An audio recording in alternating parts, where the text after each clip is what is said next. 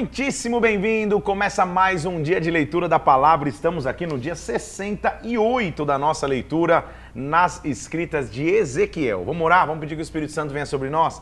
Que agora dele possa nos conduzir? Pai, nós nos colocamos nas tuas mãos aqui em nome do Senhor Jesus, pedindo que o Senhor fale conosco, derrama-te da tua unção, da tua, do teu poder, da tua glória sobre as nossas vidas, Senhor. Vem aqui, abre o nosso entendimento para que nós possamos aprender através das Escrituras. Em nome do Senhor Jesus eu oro, em nome de Jesus Cristo. Amém e amém. Vamos nessa? Começando a leitura na história de Ezequiel. Ezequiel, esse profeta até psicodélico, tamanho, a profundidade de suas visões, alegorias e atitudes.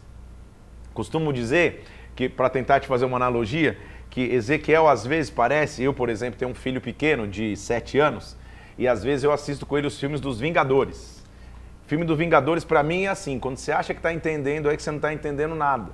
Porque um dia eu estava assistindo com ele, aí mata o Thanos, daqui a pouco o Thanos está morto, daqui a pouco ele aparece e começa a guerrear tudo de novo, daqui a pouco que morreu surgiu, é uma loucura. Ezequiel é mais ou menos assim. Quando você acha que está indo, aí surge outra história. É claro que é, não há necessidade de você entender a profundidade um estudo mais superficial assim de todas as alegorias, de, toda, de, toda, de todas as simbologias que estão em Ezequiel. A principal questão que você tem que entender e aprender aqui eh, no livro de Ezequiel é que existiu um cenário espiritual por detrás do povo ir para o cativeiro. O que acontecia, e, e olha só que interessante, é, quando foi uma primeira leva para o cativeiro, a primeira leva levou a, a casa real e os nobres, Muitos falsos profetas diziam: não, isso aqui vai ser rápido. Em um ano, dois, eles voltam de novo, então nem nos preocupemos. Só que nós sabemos que Jeremias já, já, já tinha dito também que não seria rápido o cativeiro, duraria um longo período. Então, o que Ezequiel está dizendo agora, porque ele foi nessa primeira leva, é: gente, eu estou vendo a destruição chegar. A gente viu é, é, no capítulo 11, eu estou vendo a glória sair do templo, eu estou vendo um homem com instrumentos de medir e, e com estojinho lá para mensurar Jerusalém, a destruição vai vir. Ele está alertando que não é essa facilidade toda, não. Por quê? Porque se o povo acreditasse que o cativeiro ia ser rápido, ia ser curto e rapidamente eles estavam de volta para Jerusalém, eles não iam ter arrependimento. Eles iam continuar nos seus pecados. Então, por isso que a gente vê um, um, profeta como Ezequiel fazendo atitudes drásticas até, como a gente viu aqui, deitar de um lado, depois deitar de outro, se alimentar de forma estranha, por, é, é, é, ter visões tão profundas para tentar fazer com que o povo entendesse o cenário espiritual do que eles estavam vivendo. Inclusive, começa hoje o capítulo 12, a nossa leitura, com Ezequiel tomando uma atitude, fazendo quase que uma encenação para chamar a atenção daqueles que estavam no cativeiro. Olha o que acontece. Veio a minha palavra do Senhor, Ezequiel capítulo 12, versículo 2, dizendo: Filho do homem, você que habita no meio de casa rebelde, que tem olhos para ver, mas não vê, ouvidos para ouvir e não ouve, é casa rebelde. Faz o seguinte: prepara a bagagem de exílio, sai de dia na vista deles para o exílio do lugar que você está, vai para outro lugar à vista dele. Pode ser que entendam que eles ainda são, porque ainda são casa rebelde. Então era, era quase ele fazer um teatro. O que, Deus disse a ele? Pega uma bagagem como quem foi, como quem teve que ser pego de surpresa. Porque o exílio é assim, o cara chega, você pega, junta umas coisas e sai correndo. Então pega uma bagagem, como se você estivesse sendo, sendo surpreendido por alguma coisa, e sai. Além disso, olha as loucuras que Ezequiel fazia, gente traz para a rua de dia e de noite a bagagem do exílio, como quem vai para o exílio.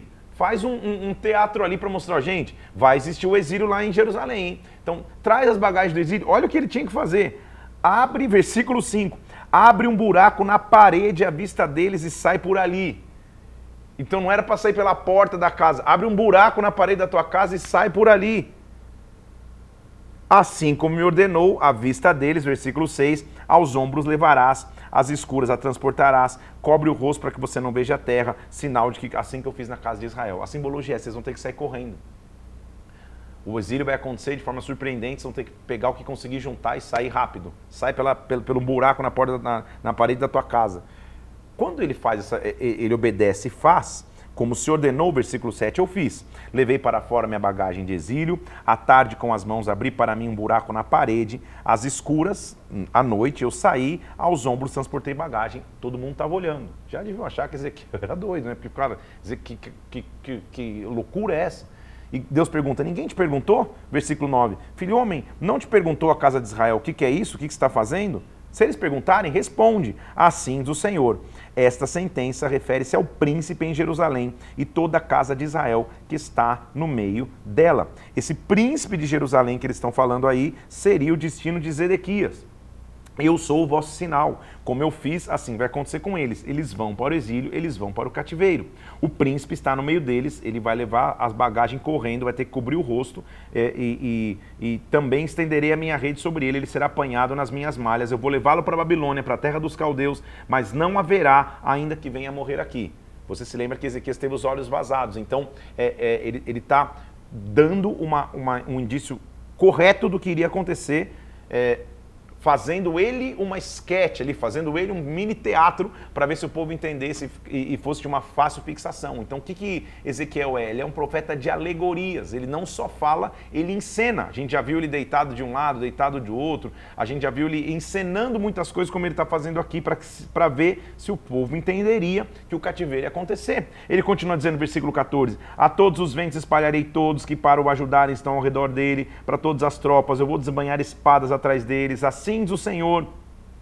Versículo 19, acerca dos habitantes de Jerusalém na terra de Israel. Seu pão comerão com ansiedade, a sua água beberão com espanto, porque a sua terra vai ser despojada, tudo o que contém nesta terra, por causa da violência de todos que nela habitam. Os, as cidades, versículo 20, as cidades cairão em ruínas, a terra se tornará em desolação. Então veio a minha palavra do Senhor e disse: Filho do homem, que provérbio é esse que vocês têm na casa de Israel? Prolongue-se o tempo e não se cumpra a profecia? Ou seja, que, que, que, que dito popular está surgindo aí que não vai se cumprir a profecia? Portanto, assim diz o Senhor, versículo 23: Farei cessar esse provérbio, e já não usarão mais dele em Israel, porque os dias estão próximos e o cumprimento de toda a profecia. Vai ter um tempo que já não haverá visão falsa nenhuma, nem, adiv nem adivinhação lisonjeira no meio da casa de Israel, porque eu, Senhor, falarei, e a palavra se cumprirá, ela não será retardada. Deus vai agir os falsos profetas estavam dizendo que Deus não agiria, que imagina, ele vai nos, eles vão trazer de volta, ele está dizendo, pode parar de iludir o povo, eu vou agir, eu não vou retardar as minhas palavras. Versículo 28, o que eu falei se cumprirá, diz o Senhor. Inclusive, o capítulo 13 é uma advertência contra os falsos profetas, aqueles que iludibriavam, enganavam o povo, dizendo que essa primeira leva que foi para o cativeiro ia, ia voltar rapidamente. Veio a mim a palavra do Senhor e disse: Filho do homem, versículo 2, capítulo 13, profetiza com os profetas de Israel, que profetizando exprimem, com, exprimem como dizes o que vem ao coração. Escutem a palavra do Senhor. Ai dos profetas loucos que seguem o seu próprio espírito sem nada terem visto. Os teus profetas, Israel, são como raposas entre as ruínas não subiste as brechas, nem fizestes muros para a casa de Israel, para que ela permaneça firme no dia da peleja do Senhor. Olha, olha qual era a base dos falsos profetas, versículo 6. Tiveram visões falsas, adivinhação mentirosa. Dizem Senhor, quando o Senhor, na verdade, não os enviou. Dizem o Senhor, quando o Senhor, na verdade, não falou. Eles falam, versículo 8, de falsidade e visões mentirosas. Eu sou contra vocês, diz o Senhor. Minha mão, versículo 9, será contra os que profetizam mentiras, adivinham mentiras, andam enganando, versículo 10. Dizem paz quando não há paz. Esses profetas vão cair. Versículo 13: Tempetuoso vento farei interromper no meu furor, a chuva vai, vai inundar na minha ira, pedras de saraivada vão consumi-los. O que ele está dizendo? Os profetas falsos vão cair.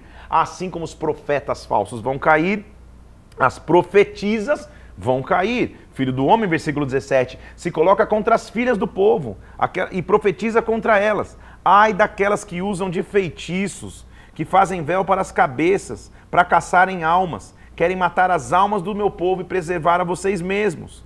Assim diz o Senhor. Eu vou, versículo 20, eu vou me levantar contra os teus feitiços, vocês que caçam almas, eu vou arrancar das suas mãos, vou ragar os seus véus, vou livrar o povo das suas mãos. Ou seja, a nação estava lotada de profecias falsas, vindo de profetas e profetisas, que, que faziam é, é, adivinhações, envolviam-se com feitiços, estava totalmente deturpado o conceito de aliança com Deus. Deus falou: Eu vou vir e vou rasgar tudo isso. Além disso, ele está só lançando sentenças, né? Eu vou cuidar dos idólatras. Versículo 1 do capítulo 14. Então, vieram ter comigo alguns anciãos, se assentaram comigo. E a palavra do Senhor veio a mim e disse: Filho do homem, estes homens levantaram seus ídolos dentro do seu coração, tropeço para a iniquidade, sempre eles têm diante de si, acaso vou permitir que eles me interroguem? Portanto, fala com eles, assim diz o Senhor: qualquer homem da casa de Israel que levantar os seus ídolos dentro do coração, este vai ser tropeço para a sua iniquidade. Eu vou lhes responder segundo a multidão dos seus ídolos. Só que é sério, hein, gente? Só isso aqui dá um livro, uma pregação. Não, ele não está falando só de ídolos, imagens que eles podiam cultuar. Ele está falando de ídolos no coração. O que significa isso? O que é a definição bíblica de idolatria? Idolatria é tudo que toma o lugar de Deus. Se Deus não é primeiro em uma área de sua vida, esta área se tornou um ídolo. Tudo tem que ser em segundo perto do poder e da tua reverência a Deus. O que ele está dizendo é: esses homens estão cheios de ídolos no coração, ou seja, certamente coisas terrenas estão ocupando o lugar de Deus no seu coração. Eu vou transformar e vou respondê-los de acordo com a multidão de seus ídolos. Por quê? Para que eu possa apanhar a casa de Israel, versículo 5, no seu próprio coração. Eles se apartaram de mim, estão seguindo seus ídolos. Ele diz, diz a casa de Israel, versículo 6, convertei-vos, apartai-vos dos vossos ídolos, dê as costas para as suas abominações. Para que, versículo 11, para que a casa de Israel não se desvie mais de mim, nem se contamine com as suas transgressões, diz o Senhor Deus, eles serão meu povo, eu serei o seu Deus. Ele está dando a chance do povo se arrepender, reconstruir e recomeçar. Olha a justiça dos castigos de Deus. Filho do homem, versículo 13: Quando uma terra pecar contra mim, cometendo graves transgressões, eu vou estender a minha mão contra ela. Eu vou tornar instável o sustento, vou enviar contra ela a fome, vou eliminar dela os homens e os animais. Mesmo que clamassem Noé, Daniel e Jó pela sua justiça, o Senhor não poderia mudar. Se eu fizer passar na terra feras que assolem, Tão certo como eu vivo, diz o Senhor, esses três homens que ele mencionou, os justos, Noé, Daniel e Jó, eles não salvariam nem os seus filhos e nem as suas filhas. Se a espada vier, esses três homens estivessem clamando, só eles seriam salvos. O que, que ele está dizendo? Individualmente, cada um tem uma responsabilidade. Jeremias já tinha é, iniciado esse conceito que ele está dizendo, cada um responde por si. Se a terra tiver abominação, tá, ele dá um exemplo assim esdrúxulo. Nem que Daniel, nem que Noé, nem que Jó tivesse aqui, eu ia salvar a nação toda, eu ia salvar eles. Porque cada um responde por si só. Versículo 19: Se eu enviar a peste sobre esta terra, tão certo como eu vivo, mesmo que Noé, versículo 20, Daniel e Jó estivessem nessa terra, só eles salvariam a sua vida. Quanto mais se eu enviar os meus quatro maus juízos, Quais são os juízos que ele ia mandar? Espada, fome, bestas feras e peste contra Jerusalém para eliminar os homens e animais. Só alguns restarão nela e levarão para fora os seus filhos e filhas. Eis que eles virão e vocês vão ver o seu caminho e ficarão consolados do mal que eu fiz fazer sobre Jerusalém. Eles os consolarão, vocês vão ver os seus caminhos e saberão que não foi sem motivo tudo que eu fiz nela. Ele já está profetizando que ficaria um remanescente. Seria devastadora a invasão da Babilônia, mas ficaria um remanescente para reconstruir.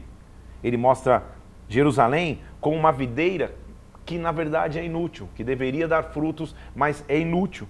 Filho do homem, versículo 2: Por que é mais o sarmento de videira do que qualquer outro sarmento que está entre as árvores do bosque? Por que, que mais o galho da videira? Qualquer outro galho? Porque desse galho toma-se dele madeira para fazer alguma obra? Ou toma-se dele estaca para algum objeto? O galho de uma videira, ele está falando, não serve para nada. Ele é lançado no fogo para ser consumido. Ele pode construir alguma coisa? Não. Se estando inteiro ele não servia para nada, imagina se ele for consumido no fogo, o que pode se fazer dele? Portanto, assim diz o Senhor: como um galho de videira entre árvores do bosque, assim eu vos entregarei, habitantes de Jerusalém. Vocês são uma videira, deveriam ser cheios de fruto, mas um galho de videira, ele fala, não dá para construir nada. Tem algum, tem, tem algum objetivo ser só galho se você não frutifica? É isso que ele está dizendo. Esse galho queimado no fogo não vai valer para nada. A terra, versículo, 8, versículo 7, vou voltar o rosto contra eles, e o 8 diz: A terra estará em desolação, porque cometeram graves transgressões, diz o Senhor Deus.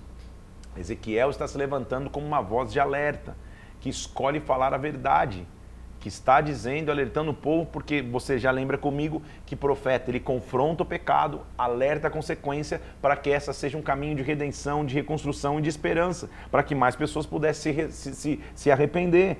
Só que lembra que Deus já tinha dito lá na chamada dele: olha, você vai falar para uma casa rebelde, que tem ouvidos, mas não ouve, que tem olhos, mas não vê, eles não vão te ouvir.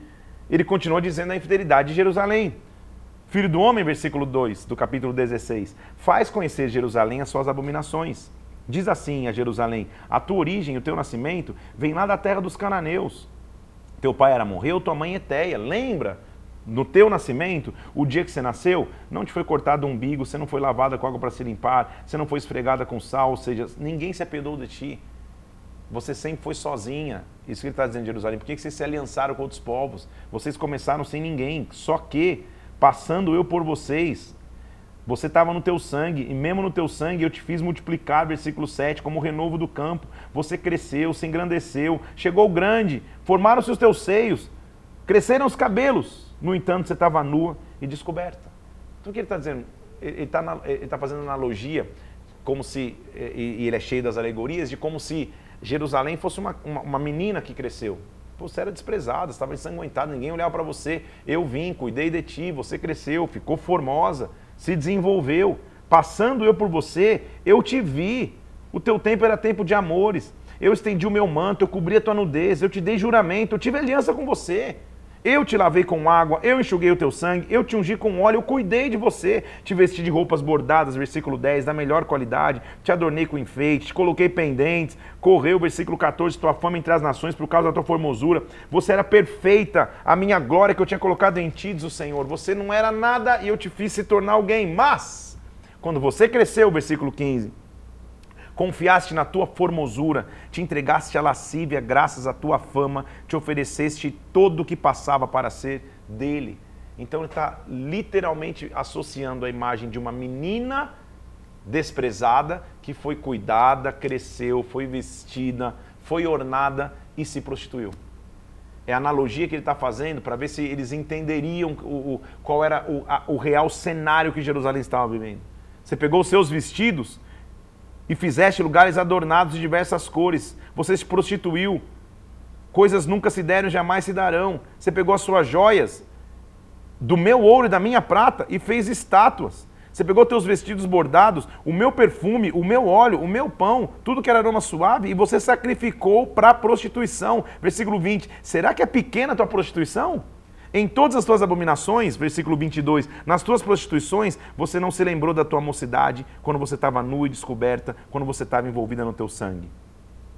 Depois de toda a tua maldade, ai de ti, diz o Senhor Deus, porque você edificou o prostíbulo de culto, você levou os altares em todas as praças. Profeta é profeta, hein, gente? Olha o que ele está falando, olha, olha que oportunidade de arrependimento. E como Ezequiel é mestre no seu discurso, como ele fala, como ele sabe fazer analogias. Ele está falando, você era, é, é, é, se prostituiu com a tua grandeza. Ai de você, você fez um prostíbulo de culto. Você, versículo 25, se multiplicou nas tuas prostituições.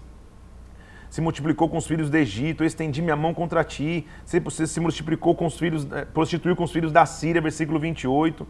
Quão fraco, versículo 30, é o teu coração fazendo todas essas coisas só próprias de meretriz descarada. Vai, ver, vai vendo se ele está alisando o discurso sobre Jerusalém. Não fosse sequer como uma meretriz, porque você desprezou a paga. Ou seja, nem, não estou nem te comparando com meretriz, mas porque pelo menos o que ele está dizendo, a meretriz é paga para fazer o que faz. Nem isso você fez. Você foi como uma mulher adúltera, na verdade, versículo 32. No lugar de seu marido você recebe estranhos. Contigo, nas tuas prostituições, se dá com outras mulheres, pois não te procuram para a prostituição. Portanto, ó meretriz, escuta a palavra do Senhor. Duro esse discurso de Ezequiel, mas verdadeiro.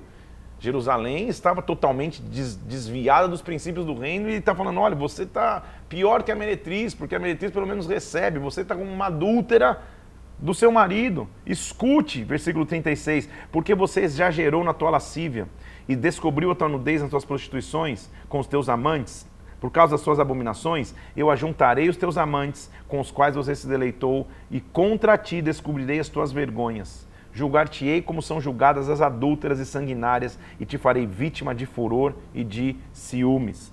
Vão derrubar o teu prostíbulo de culto, vão derrubar os teus elevados altares, farão subir contra ti uma multidão.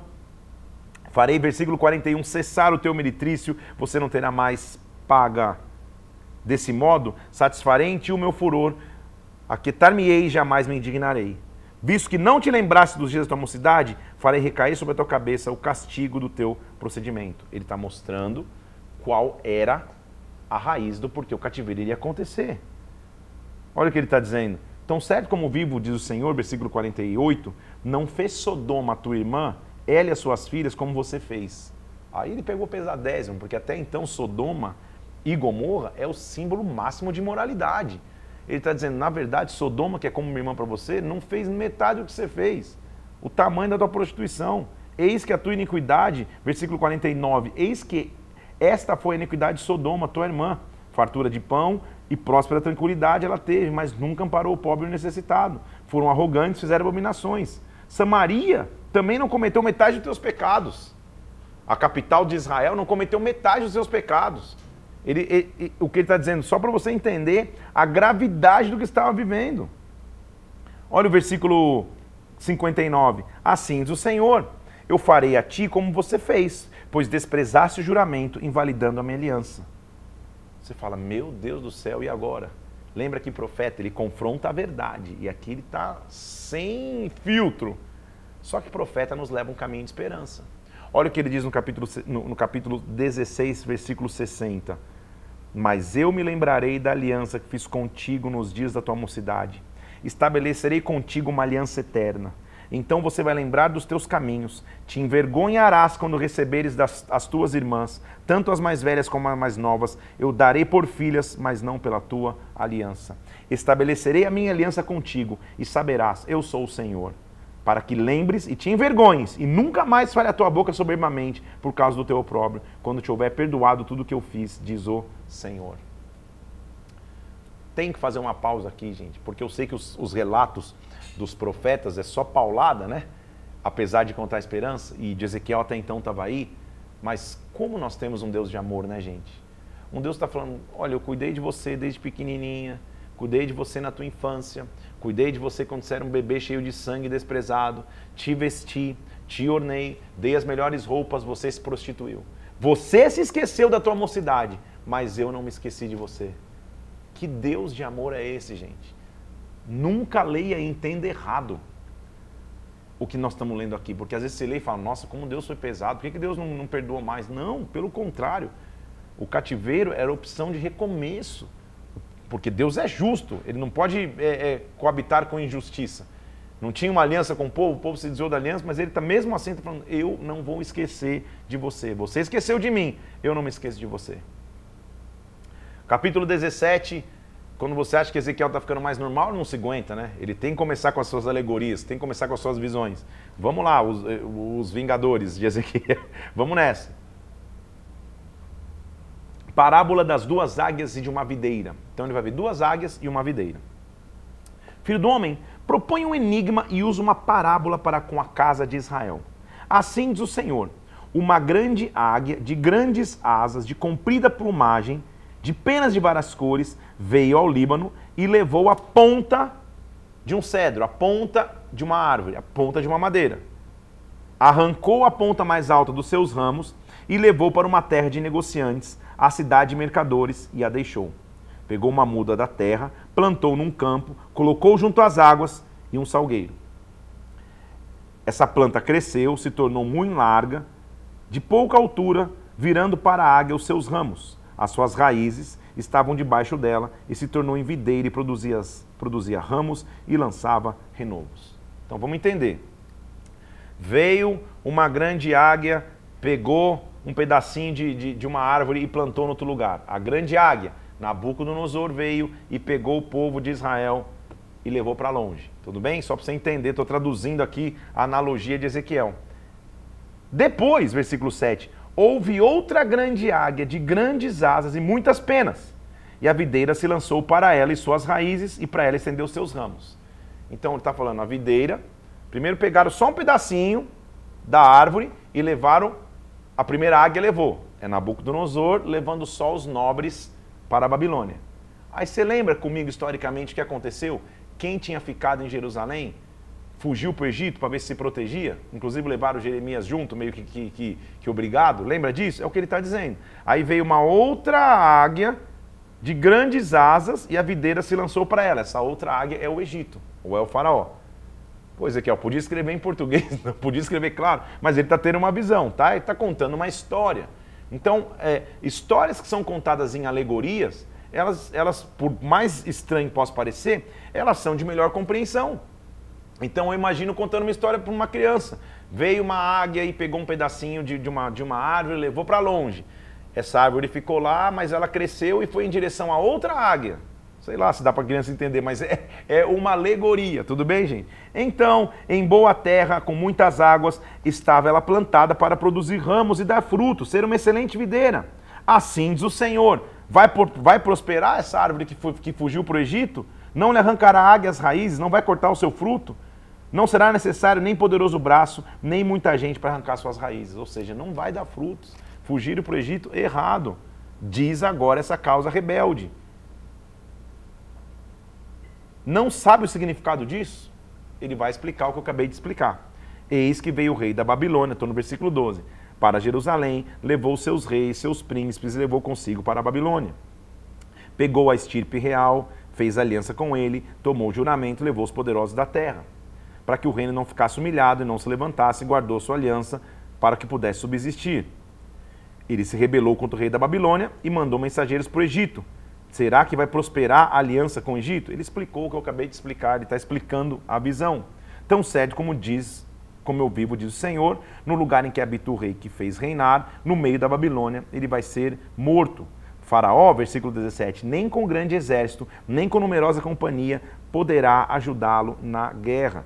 Nós já vimos isso de algumas vezes. O Egito não seria proteção nenhuma para evitar o cativeiro. Ninguém poderia evitar, na verdade. E, e, se os remanescentes tivessem permanecido, eles iam ser abençoados. Agora eles vão morrer junto ao Egito. Nós sabemos historicamente, já te falei isso aqui também, que o Egito também foi invadido pela Babilônia. Então eles fugiram do, do, da, da, ameaça da Babilônia, mas na verdade, sem saber, fugiram para o centro do que seria o próximo alvo da Babilônia. Ele continua dizendo aqui, ó, é, toda Estenderei sobre ele a minha rede, versículo 20. Ele ficará preso, vou levá-lo à Babilônia, vou entrar em juízo com ele por causa da rebeldia. Vai acontecer o cativeiro. Os seus fugitivos, as suas tropas vão cair à espada, mas assim diz o Senhor: também tomarei a ponta do cedro e plantarei, do principal ramo cortarei um renovo. Glória a Deus. Uma águia não pegou a, a ponta do cedro e levou para longe? A outra ponta que cresceu não foi Egito? Deus falou: agora é comigo. Eu vou pegar uma ponta de cedro nova e vou plantar mais tenro e mais sublime num monte alto, onde no monte alto de Israel eu vou plantar, vou produzir ramos novos, vai dar fruto, vai se tornar um cedro excelente, embaixo dele vão habitar animais de toda sorte, as aves vão fazer ninho de toda espécie, e todas as árvores do campo saberão que eu, o Senhor, abati a árvore alta, levantei a árvore baixa, sequei a árvore verde e, e fiz reverdecer a que estava seca, eu sou o Senhor. Gente, é lindo esse capítulo, por mais estranho que você possa imaginar. É maravilhoso essa alegoria. É uma história que eu sei que se você só lê sozinho, sem entender o contexto, fala, cara, não entendi, foi nada, mas agora espero ter conseguido te explicar mesmo que sucintamente. Deus falando, cara, a árvore que era alta eu bati, a que era pequena eu fiz nascer de novo. Aquela verde, cheia de flores, secou, que é a Babilônia, que é o Egito. A que era seca eu fiz brotar de novo, porque eu sou o Senhor e a árvore que estava até então seca agora vai reverdecer de novo e as aves vão se aninhar nela e os animais vão fazer refúgio nela. Deus vai trazer um renovo. Deus é um Deus de renovo. Deus é um Deus de esperança nova. Como é bom confiarmos e dependermos do amor desse Deus. O capítulo 18 mostra mais uma vez o conceito que esses profetas estão trazendo de que a responsabilidade é individual. Isso é sim um conceito novo até então para eles, porque eles estavam acostumados a ser tratados só como nação. Agora é o indivíduo que tem que ter o cuidado para ter sua aliança com Deus. Veio a minha palavra do Senhor e disse, versículo 2 do capítulo 18: O que, que você tem em voz acerca da terra de Israel? Profere esse provérbio, tá? Os pais comeram uvas verdes e o dente dos filhos é que se embotaram? Você fala, o que, que é isso? Deixa eu... Calma, o quê? Que o quê? Calma. Vamos falar em português? Os pais estão comendo uva verde e o dente do filho é que ficou pegajoso?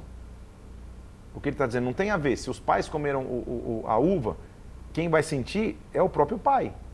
Então vai parar essa questão de falar, nós, estamos pagando pelos pecados de outros. Não, a responsabilidade é individual. Tão certo como eu vivo o Senhor, ele diz, jamais vocês vão dizer esse provérbio em Israel. Eis, versículo 4, todas as almas são minhas. A do pai, a do filho é minha. A alma que pecar vai morrer. Você entendeu o que Deus mudou? Ele falou, ó, tem um provérbio, um ditado comum lá em Israel, ó, meu pai comeu uva verde, meu dente que está sofrendo. Vamos falar em português? Sei lá, meu pai comeu uma bala, eu que, eu que fiquei com o cárie. Era mais ou menos isso que eles estão falando. Ele falou: acabou. Esse provérbio acabou em Israel. A partir de agora, eu conheço todas as almas: a alma do pai, a alma do filho, a alma que pecar vai morrer. É individual o meu relacionamento com o homem. Sendo, pois, o homem justo, versículo 5, e fazendo justiça, não comendo carne sacrificada nos altos, não levantando olhos para os ídolos, não oprimindo ninguém, sendo justo, versículo 9, certamente viverá, diz o Senhor. Agora, o cara é justo. Olha o que Deus está dando como exemplo. Versículo 10. Se ele gera um filho ladrão, derramador de sangue, se ele um filho que empresta com usura e recebe com juros, versículo 13, porventura viverá? Não viverá. Todas essas abominações o fará ser morto, o seu sangue vai ser sobre ele. Então o que, ele está dizendo? Não existe essa, não, meu pai é salvo, eu vou na dele. Minha mãe é salva, eu vou na dele. Ou meu pai é, é bandido, estou perdido. Não. Cada um tem a sua história com Deus. Então ele está falando, um cara era justo, vai salvar? Salvou. Teve um filho ladrão, o filho se salva imediatamente? Não. Versículo 14. Se o bandido gerar um filho que veja os pecados do seu pai e não cometer coisas semelhantes, certamente, versículo 17, ele viverá. Quanto ao seu pai, ele morrerá por causa da sua iniquidade. Olha como é bom ver o Deus que nós servimos. Gente, versículo 19 porque não leva, presta atenção nesse versículo, não leva o filho à iniquidade do pai, porque o filho fez o que era justo e guardou os seus estatutos e os praticou, certamente viverá. A alma que pecar, esta morrerá. O filho não levará a iniquidade do pai, nem o pai a do filho. A justiça do justo fica sobre ele, a perversidade do perverso fica sobre ele. Isso era um conceito novíssimo. E nós temos que entender que então, quando Jesus entra na nossa história, as maldições foram quebradas, gente. Eu sei que quando você vai é, é, é, estudar mais princípios de libertação, de cura, coisas mais específicas, nós vamos falar de maldições que, que cumprem uma hereditariedade nas famílias. Mas o que você tem que entender é que quando Deus entra na linhagem de alguém, ele quebra essas maldições. E o que ele está falando aqui desde Ezequiel já no conceito lá para a nação, gente, não, não, não, parem de culpar, porque qualquer desculpinha da galera, ah, a gente está vivendo isso, o cativeiro está chegando aqui, que nossos pais lá no deserto pe pecaram, agora a gente está colhendo fruto. Não, não, não, não, não. São os pecados de vocês, cada um tem a sua responsabilidade, é isso que ele está mostrando. Então, de todas, versículo 20, 22, se o perverso, olha só que, que, que eu estou falando de antes de qualquer imagem que Jesus Cristo viria na terra, gente. Olha o que ele está dizendo no versículo 21. Se o perverso se converter de todos os seus pecados que cometeu e guardar os, os meus estatutos, certamente ele viverá. Versículo 22. De todas as transgressões que cometeu, não haverá lembrança contra ele pela justiça que praticou, viverá. Tenho eu prazer na morte do perverso? Não. Eu desejo que ele se converta dos seus caminhos e viva. Meu Deus, dá um arrepio aqui. O conceito de graça começa a ser imprimido aqui. A gente já tinha visto o conceito de graça também com, outro, com outros textos aqui do Antigo Testamento. Então, quem não lê direito a palavra, fala, não, a graça é só no Novo Testamento. Os conceitos estão aqui já. Ele está falando, cara, se o perverso se converter e voltar dos seus caminhos, eu posso perdoá-lo. Ele vai existir perdão. Como esse conceito está novo, hein? Porque você lembra comigo que lá no Pentateuco era uma vez ao, ao ano, o sacerdote vinha, fazia expiação pelo povo. Agora está dizendo, não, não, não. Agora, individualmente, se você é perverso e se converte e volta para os estatutos de Deus, eu vou perdoar. Ele continua dizendo assim: no entanto, versículo 25: o caminho do Senhor não é direito? Ouvi agora a casa de Israel: não é o meu caminho direito? Não são os vossos caminhos tortuosos? Ou seja, vocês têm a chance de voltar. O meu caminho sempre vai ser correto. Então, versículo 31. Lance de vós todas as transgressões com que vocês transgrediram e criem em vocês um coração novo e um espírito novo, porque vocês morreriam, casa de Israel. Convertei-vos e vivei. Jesus, que capítulo, hein? Capítulo 19, como ele ama parábolas e alegorias, lá vem mais uma. Agora é a parábola de um leão enjaulado.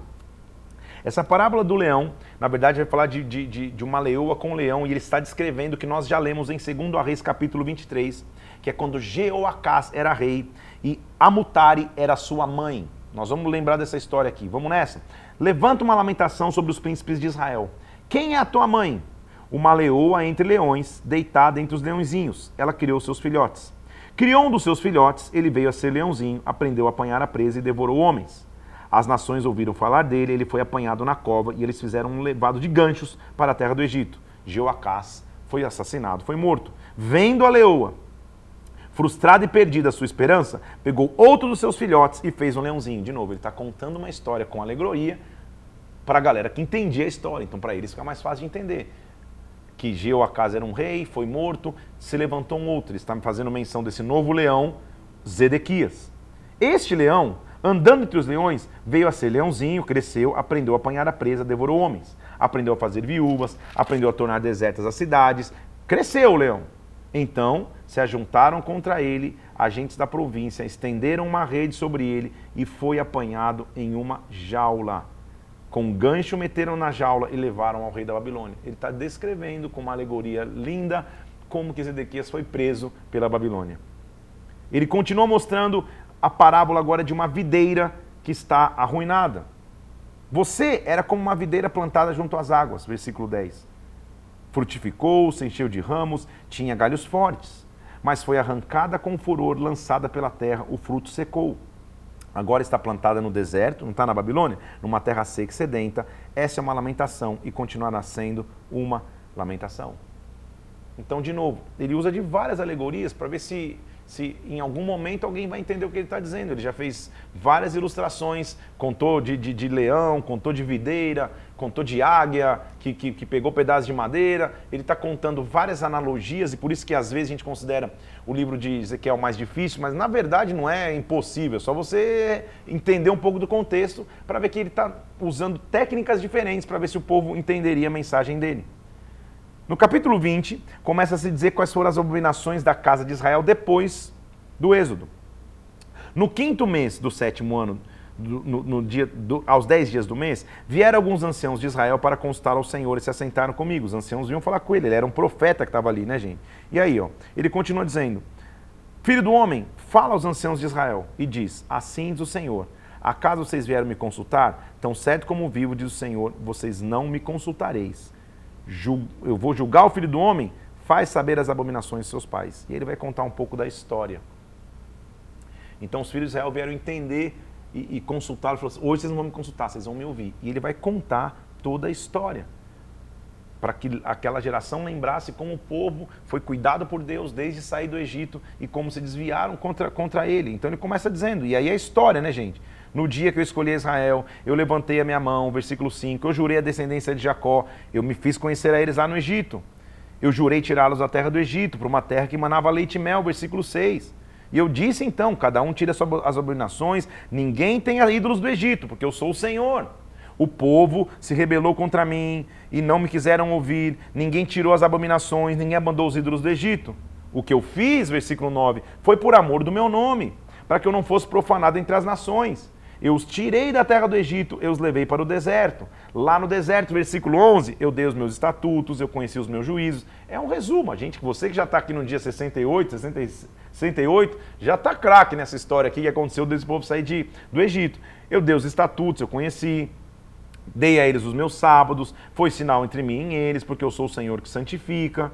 O que eu fiz, ele continua sendo bem enfático nisso, versículo 14. Tudo que eu fiz foi por amor do meu nome para que eu não fosse profanado entre as nações.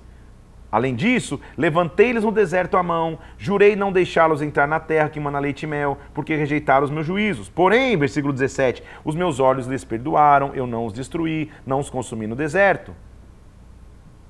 Eu sou o Senhor vosso Deus, eu disse para ele: andem nos meus mandamentos, santifiquem para mim. Mas os seus filhos se rebelaram contra mim e eu disse que eu derramaria o meu furor. Mas, versículo 22, detive a mão por amor do meu nome. Ele está contando a história, mostrando: olha como eu amei o povo a vida toda.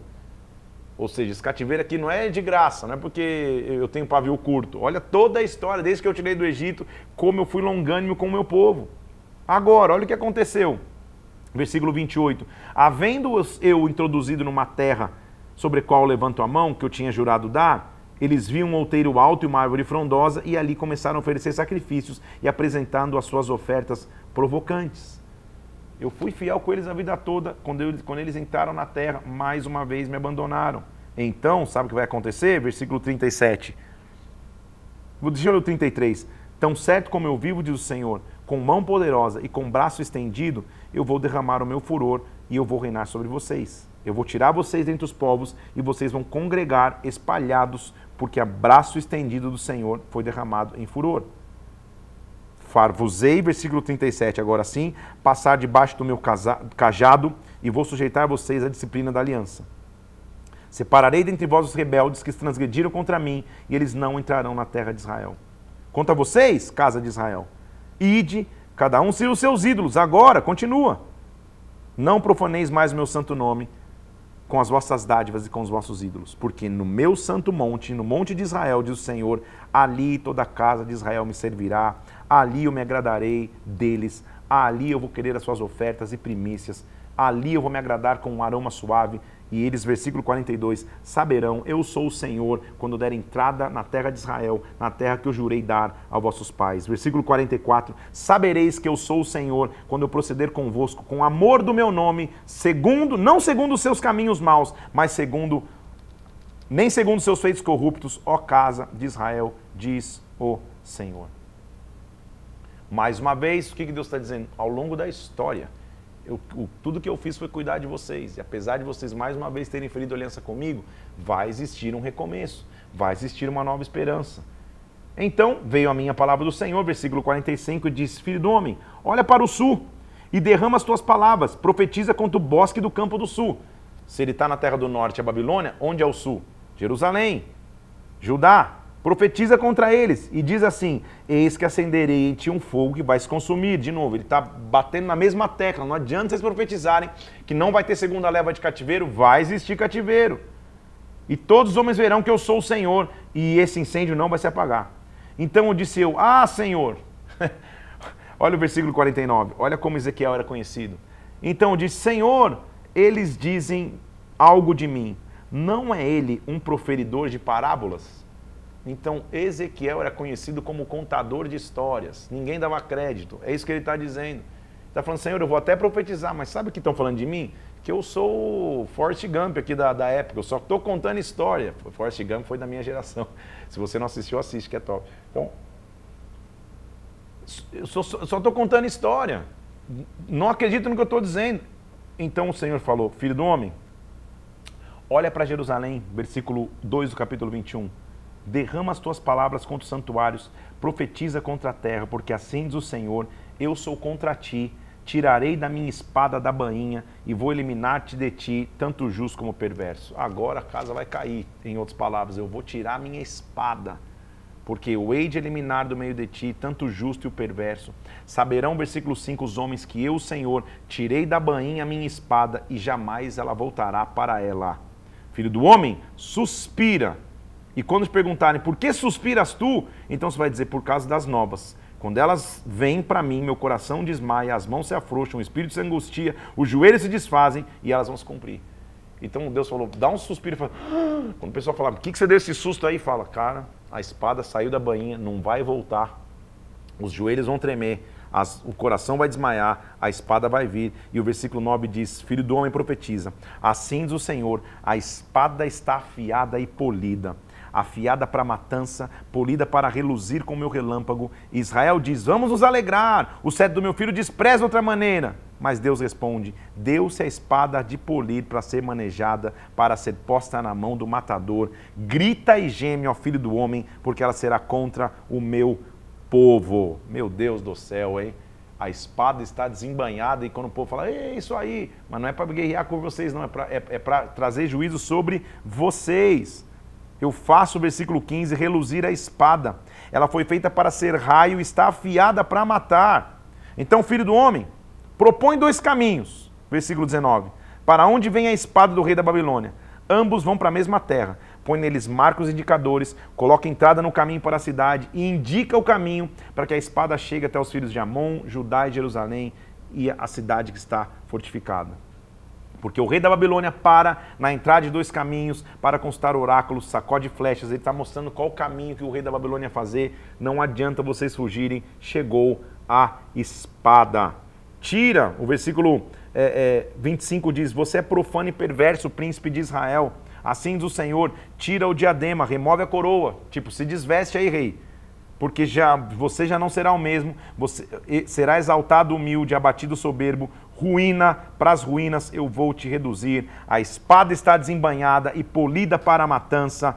Torna a tua espada bainha, derramarei sobre ti minha indignação, servirá de pasto ao fogo. A espada do Senhor está vindo, o cativeiro vai acontecer. E ele está dizendo no capítulo 22, nós vamos até o 24 hoje. Veio a minha palavra do Senhor, dizendo as abominações de Jerusalém. Filho do homem, versículo 2, capítulo 22. Acaso julgarás a cidade sanguinária? Ai da cidade que derrama sangue no meio de si, que faz ídolos contra si mesma. Pelo teu sangue você se fez chegar no dia do teu julgamento. Olha a descrição dos pecados aqui para você entender que não é por acaso que está acontecendo o cativeiro. Versículo 7. No meio de ti desprezam o pai e a mãe, praticam extorsões contra o estrangeiro, são injustos com o órfão e com a viúva, desprezam as minhas coisas santas, profanam os meus sábados, homens caluniadores estão no meio de ti, descobrem a vergonha do seu pai, cometem abominação com a mulher do próximo, contaminam torpemente a sua nora, aceitam subornos, lucros, usura, bato palmas com furor contra essa exploração. Então o cenário era de total afastamento dos princípios de Deus. E nem a primeira leva de, de cativos, dos nobres e dos príncipes, serviu de alerta para o povo. Mais ainda, nem Israel ter sido levado cativo pela Síria foi alerta pelo povo.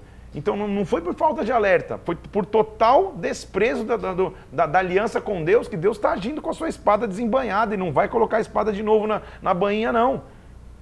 Então, versículo 20: Como se ajuntam prata, cobre e ferro, estanho no meio do forno, eu vou assoprar fogo sobre eles, eu vou congregar vocês e vou assoprar fogo sobre vocês, como se funde prata no meio do forno, vocês vão saber, eu sou o Senhor. Porque, versículo é, 25, há conspiração de profetas no meio de vocês. Versículo 26, os sacerdotes transgridem a minha lei, profanam as minhas coisas santas. Entre o santo e o profano não tem diferença. Não discernem o imundo do límpio, do límpio não, do limpo. Os meus, dos meus sábados escondem os olhos, os príncipes estão no meio dela como lobos, os seus profetas têm visões, visões falsas.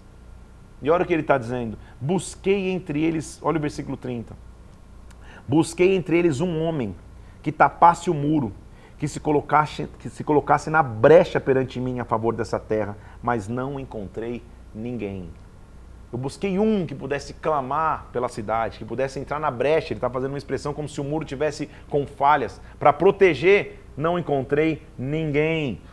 Há uma destruição espiritual e física eminente. Por isso eu vou derramar minha indignação e o fogo do meu furor vai consumi-los. Como Ezequiel é Ezequiel, não tem como ele ficar só na simplicidade. Ele vai continuar falando de, de, de parábolas.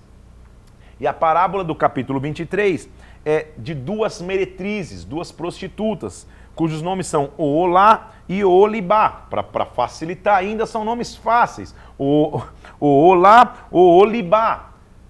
Samaria e Jerusalém, capital do reino do norte Israel, capital do reino do sul Judá. Então ele, como veio a minha palavra do Senhor e disse, filho do homem, houve duas mulheres, filhas de uma só mãe. Está falando da nação de Israel que se dividiu. Elas se prostituíram no Egito, prostituíram-se na sua mocidade, foram apertados os seus peitos, apautados os seios da sua virgindade. Ou seja, está descrevendo até de maneira é, é, é pesada a prostituição. Seus nomes eram Olá, a mais velha, ou Olibá, sua irmã foram as minhas, tiveram filhos e filhas, contou o seu nome, aí só para ninguém viajar, né, já que ele está num nível de, de, de, de, de revelação profundo, ele vai dizer, versículo 4, Samaria é Olá, Jerusalém é Olibá. Prostituiu-se Olá quando era minha, inflamou-se pelos seus amantes, os assírios, seus vizinhos, comeu suas devassidões, impudícias que trouxe do Egito, ou seja, se prostituiu. Quando viu isso, versículo 11, a sua irmã Olibá, que é Jerusalém, corrompeu a sua paixão mais do que ela, e as suas devassidões foram maiores do que da sua irmã. Viu que tinha se contaminado, o caminho de ambas era o mesmo. Foram, versículo 14, com seus lombos, 15, perdão, com seus lombos cingidos, para os filhos da Babilônia na Caldeia. Vieram a ter com ela, versículo 17, os filhos da Babilônia, para o leito de amores e se contaminaram. Assim, versículo 18, foi descoberto as suas devassidões e a sua nudez, e a minha alma se alienou, se multiplicou as suas, as suas imundícies. Versículo 20, se inflamou pelos seus amantes. Não vou nem ler o 20. Meu Deus do céu, esse Ezequiel é, é, é pesado, né, gente? Vou ler, não, nem vou ler, depois você lê aí, você vai ver porque que eu não vou ler. Vai que tem criança. Então, ele se inflamou pelos seus amantes, pela sua. Pela, meu Deus do céu, pelo, pela, pela sua imponência Assim, versículo 21, trouxeste à memória a luxúria da tua mocidade. Por isso, o Olibá, assim diz o Senhor, eu vou levantar contra ti os teus amantes, vou trazer contra ti os teus lados. Os filhos da Babilônia e os filhos do Caldeu, os filhos da Síria, virão contra ti do norte, eu vou colocar contra ti o meu zelo. Versículo 26: Vão tirar os teus vestidos, vão tomar as tuas joias de adorno, eu vou fazer cessar a tua luxúria e a tua prostituição. Eu vou te entregar na mão daqueles que você aborrece, eles te tratarão com ódio, versículo 29, vão levar o fruto do teu trabalho. Você vai se encher de embriaguez, versículo 33, e de dor. Porque assim diz o Senhor, versículo 35, como você esqueceu de mim e me virou as costas, também você vai carregar a tua luxúria e as tuas devassidões. Filho do homem, julgarás tu a Olá e Olibá? Declara as suas abominações. Então ele fez isso, mostrou quais, quais seriam as suas abominações. Ela, versículo 43, disse eu da envelhecida em adultérios, continuará ela em suas prostituições? Elas passaram a ser, como frequenta uma prostituta, passaram a frequentar a Olá e Olibá, mulheres depravadas. O que, que vai acontecer? Farei subir, versículo 46, contra elas grande multidão, a multidão vai apredejá-las e golpeá-las, assim vai acabar a luxúria da terra, para que todas as mulheres não façam mais segundo a luxúria delas. O castigo da luxúria cairá sobre vós. Então, de novo, é um capítulo inteiro de alegorias analogias. Acho que está ficando mais claro para você que, que tudo que Ezequiel faz é usar linguagem figurativa para melhor compreensão. Para a gente que lê, que não está no contexto ali, é óbvio que é mais difícil, mas ele, na verdade, é um contador de histórias. O povo, quando escarneceu dele dizendo que ele é um contador de parábolas, ele está correto ele tinha essa maneira de, de falar para melhor associação. Ele está usando ilustrações para que, através das ilustrações, o povo entendesse melhor o peso da história. Então, de novo, ele está sendo pesado e, e, a linguagem que ele usa é até pesado, como disse um versículo que eu nem li, é até pesado. Então, é, é para mostrar o tamanho da corrupção. Falando em parábolas, mais uma vez, para terminar nossa leitura de hoje, é o clímax do julgamento de Jerusalém, quando ele fala uma panela colocada sobre o fogo. A panela sobre o fogo simboliza o cerco de Jerusalém. A panela é Jerusalém, a carne são seus habitantes, a lenha é o cerco de Nabucodonosor. Então são três coisas, né? Tem a panela, o, a, a, a panela, a carne e a lenha. A panela é Jerusalém, a carne são os seus moradores e a lenha, Nabucodonosor. Tudo bem? Então, filho do homem, escreve o nome desse dia, porque o rei da Babilônia se atira contra Jerusalém. Fala uma parábola para o pessoal entender coloca ao lume a panela, põe, na, põe, põe, põe no fogão e coloca água dentro. Então pega uma panela, põe no fogo. Põe água dentro. Panela, Jerusalém. Ajunta pedaços de carne, pedaços bons, coxas, espadas, coloca ossos escolhidos, faz uma, uma, uma boa feijoada aí. Se é que existe a feijoada lá, faz um bom prato aí, faz um guisado. Pega o melhor do rebanho empilha a lenha embaixo da panela, deixa ferver e começa a cozinhar a carne e os ossos. E diz o Senhor: Ai da cidade sanguinária, da panela cheia de ferrugem, ferrugem que não foi tirada, tira de dentro a carne, pedaço por pedaço, sem escolha. Então, ele está falando uma analogia e, e, e, e, Deus é muito sábio, né? E ele está usando de sua sabedoria através de Ezequiel para atingir todos, todos e todos pudessem ouvir a mensagem.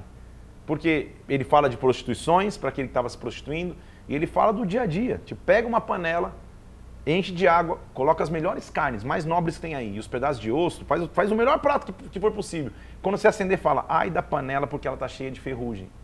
E todo, todo cozinheiro experiente saberia que a ferrugem ia acabar com a carne. Por melhor que a carne fosse, se você cozinha uma panela cheia de ferrugem, cheia de impurezas, não dá mais para comer aquela carne. Ou seja, a carne era nobre, a carne tinha todo, é, é, to, toda a, a imponência, mas estava numa panela, Jerusalém enferrujada. Então, o sangue, a culpa do seu sangue está no meio dela, da panela. Derramou a penha descalvada e não sobre a terra para cobrir o pó. Derrama, assim do Senhor, ai da cidade sanguinária, amontua a lenha, acende o fogo, engrossa o caldo, ardam os ossos, mas a panela está vazia sobre as brasas. Trabalho inútil, não sai dela sua muita ferrugem, nem pelo fogo. Então, de novo, mais uma das analogias de Ezequiel, mostrando que a panela podia ser maravilhosa, a carne podia ser nobre, mas estava enferrujada, não se aproveita para nada. Terminando nossa leitura de hoje, nós vamos ver que Ezequiel viveu um, um, uma tragédia pessoal e Deus o fez se comportar de uma maneira sacrificial no momento dessa tragédia para mostrar a apatia do povo. Olha o que acontece. Vê a minha palavra do Senhor, filho do homem. Eis as súbitas eu vou tirar a delícia dos teus olhos, mas não lamentarás, nem chorarás, nem te correrão lágrimas. Você lê e fala: o que, que está acontecendo? Ezequiel, no momento da ida ou da invasão da Babilônia, a sua esposa morre. Não há um indício de como ela morreu. Se ela foi assassinada, se ela morreu, ela morre. Ele disse: Eu vou tirar a tua esposa, não chora.